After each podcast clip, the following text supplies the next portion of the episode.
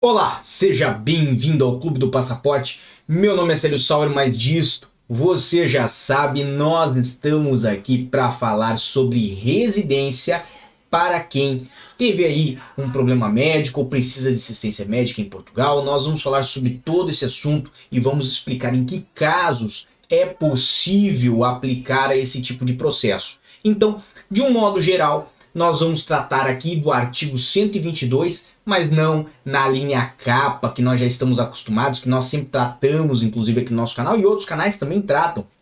Mas nós vamos tratar da linha G, com G de gato, justamente porque é um processo especial que não depende de é, uma autorização prévia ou de um visto residência.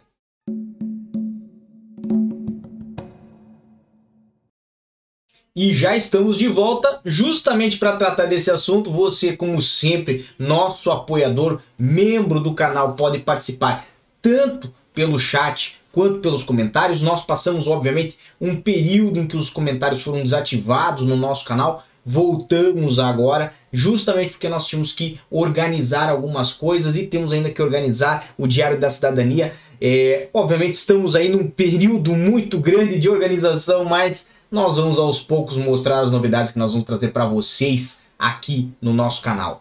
De um modo geral, nós temos este assunto em tela, este tópico que é o nosso o nosso processo especial de residência por razões de saúde em Portugal. Lembrando que nós vamos tratar desse processo através de um sisteminha um pouquinho diferente daquilo que nós estamos habituados. Então temos aqui um sistema novo, um sistema diferente e vamos, obviamente, aprender a usar junto com vocês. Na tela de vocês, então, esse é, esta base legal desse tipo de processo, que é a própria Lei 23 de 2007, é a Lei de Estrangeiros aqui de Portugal, Lá no artigo 122, como eu já tinha antecipado, no número 1 do artigo 122, nós temos aí esta, é, esta predisposição, essa, essa previsão legal da linha G, que trata dos casos de pessoas que sofram de uma doença que requer assistência médica prolongada. E, obviamente, desde que essa doença óbvio tenha o retorno ao país de origem, a fim de evitar risco para a saúde do próprio. Nós vamos explicar um pouquinho melhor como isto funciona, porque não inclui somente a, sa a saúde no sentido de riscos para a locomoção, mas, obviamente, temos a possibilidade de enquadrar outros casos também, principalmente no que tange aí a razões humanitárias. Então, você que às vezes transita pela lei de estrangeiros e acaba se deparando com o artigo 123, razões humanitárias, muitas vezes enquadraria um pedido desses lá no artigo 123, tem a opção, uma opção talvez até mais vantajosa, pelo artigo 122, a, no número 1, a linha G. Lembrando que os casos dos vistos, do, das autorizações de residência pelo artigo 122 são aquelas autorizações de residência que não carecem de visto de residência para serem concedidas. Então, supomos que José esteja aqui em Portugal e no momento que está em Portugal começa um tratamento aqui em Portugal que não é disponível no seu país de origem, por exemplo. Ele não pode ser penalizado no sentido de ter uma persecução por parte do CEF ou sofrer coimas por parte do CEF ou até não conseguir legalizar-se por causa do, é, é, dessa enfermidade, porque não está a trabalhar, por exemplo, e não pode trabalhar, por exemplo, e obviamente teria aí prejuízo junto ao CEF, então tem essa alternativa ali na linha G do número 1 do 122, que permite a esta pessoa, no caso, o nosso exemplo aqui, José, que veio a Portugal e está em tratamento médico, se legalizar. Lembrando que estes casos não são somente para doenças que impedem a locomoção. Então vamos um pouquinho mais adiante, vamos avaliar o que temos sobre este caso. Então temos aqui na linha G, né, a possibilidade da dispensa do visto para os requerentes que sofram de uma doença que requer assistência médica prolongada e que obste o retorno ao país de origem. Isto a fim de evitar é, é, risco para a saúde do próprio. E aí nós temos alguns tipos né, de, de, de, de objeções, né, de óbices ao retorno ao país de origem. Pode ser uma dificuldade de locomoção? Pode. Vamos dizer que uma pessoa não possa ficar por horas prolongadas num é, transporte aéreo, por exemplo.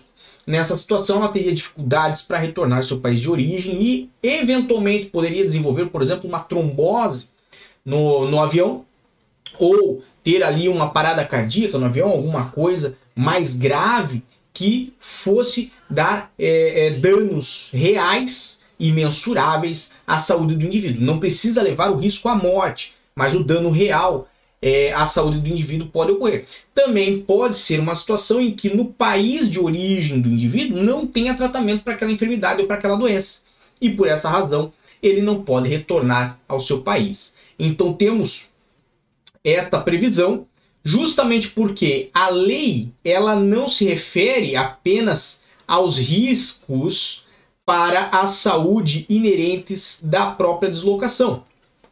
Então, a lei ela fala de forma aberta nesses casos, ela traz uma, um entendimento mais amplo, um sentido mais amplo para esses casos, e desta forma é, temos a possibilidade de encaixar situações em que o, o estrangeiro, no caso, tenha problemas para continuar o seu tratamento se retornar ao seu país de origem. Esta é a fundamentação mais humanitária deste deste artigo de lei, certo? Então temos, obviamente, a possibilidade da continuidade do tratamento aqui em Portugal e temos do outro lado, às vezes, a ausência desse tratamento lá no país de origem do estrangeiro, face, né, faz que ele não tenha aí a possibilidade, a capacidade de dar continuidade ao seu, é, ao seu tratamento.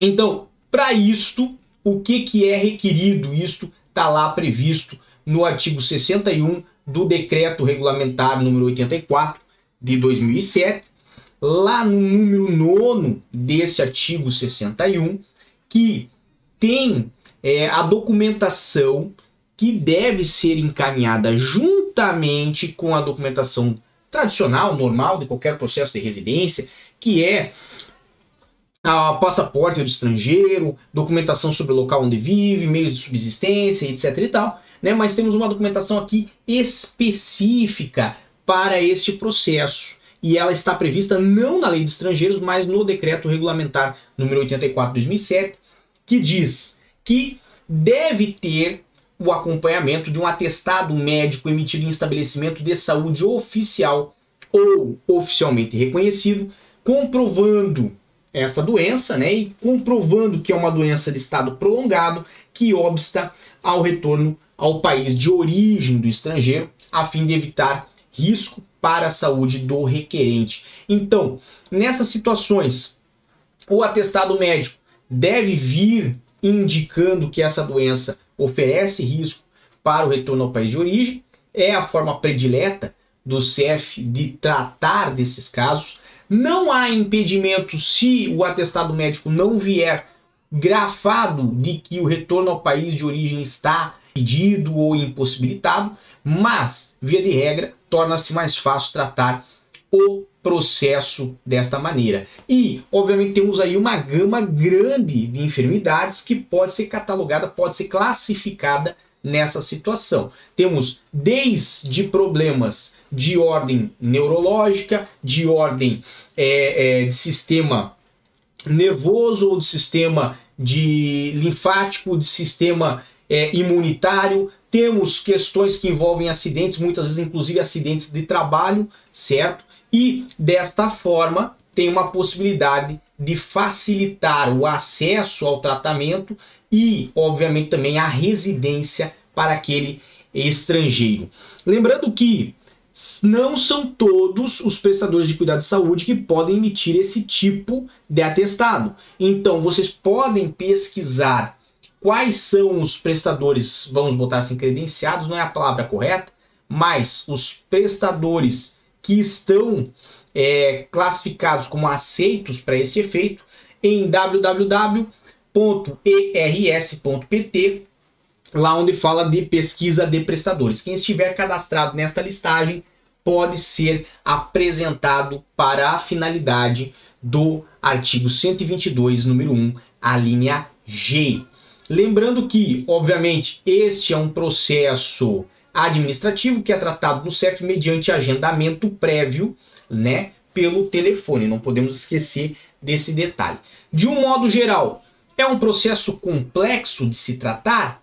Não, não é um processo complexo de se tratar, mas é um processo que o seu coração, que a razão essencial da tratativa está assentada no atestado médico.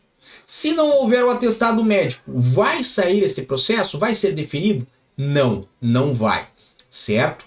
E em muitos casos, vocês podem utilizar esse processo como uma alternativa, por exemplo, para pessoas de idade que estão em Portugal, certo?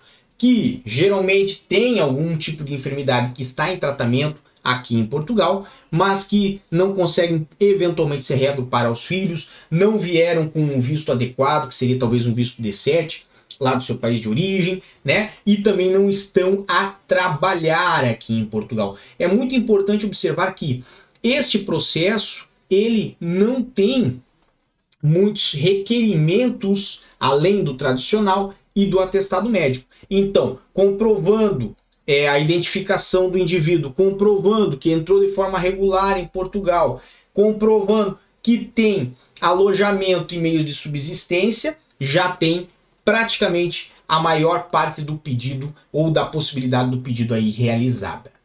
Lembrando, obviamente, que nós estamos aqui toda semana, toda quinta-feira para você no Clube do Passaporte esse assunto é só um pedaço daquilo que nós temos no nosso curso de vistos e autorizações de residência para Portugal. Então, obviamente, lá nós temos um, algo muito mais amplo tratando desses processos do artigo 122, os do artigo 89, dos artigos 90, 91 e por aí vai. Nós passamos praticamente toda a parte inicial da lei de estrangeiros, onde fala de vistos e autorizações de residência neste curso e obviamente convido você também a conhecer este curso, tá bem?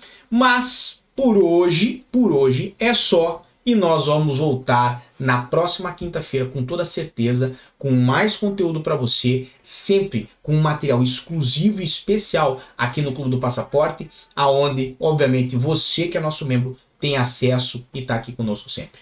Um grande abraço a todos, força e boa sorte e tchau. O que você acaba de assistir tem caráter educativo e informativo. Compõe-se de uma avaliação genérica e simplificada. Agora, se você quer saber de fato como as coisas são, você vai ter que ler.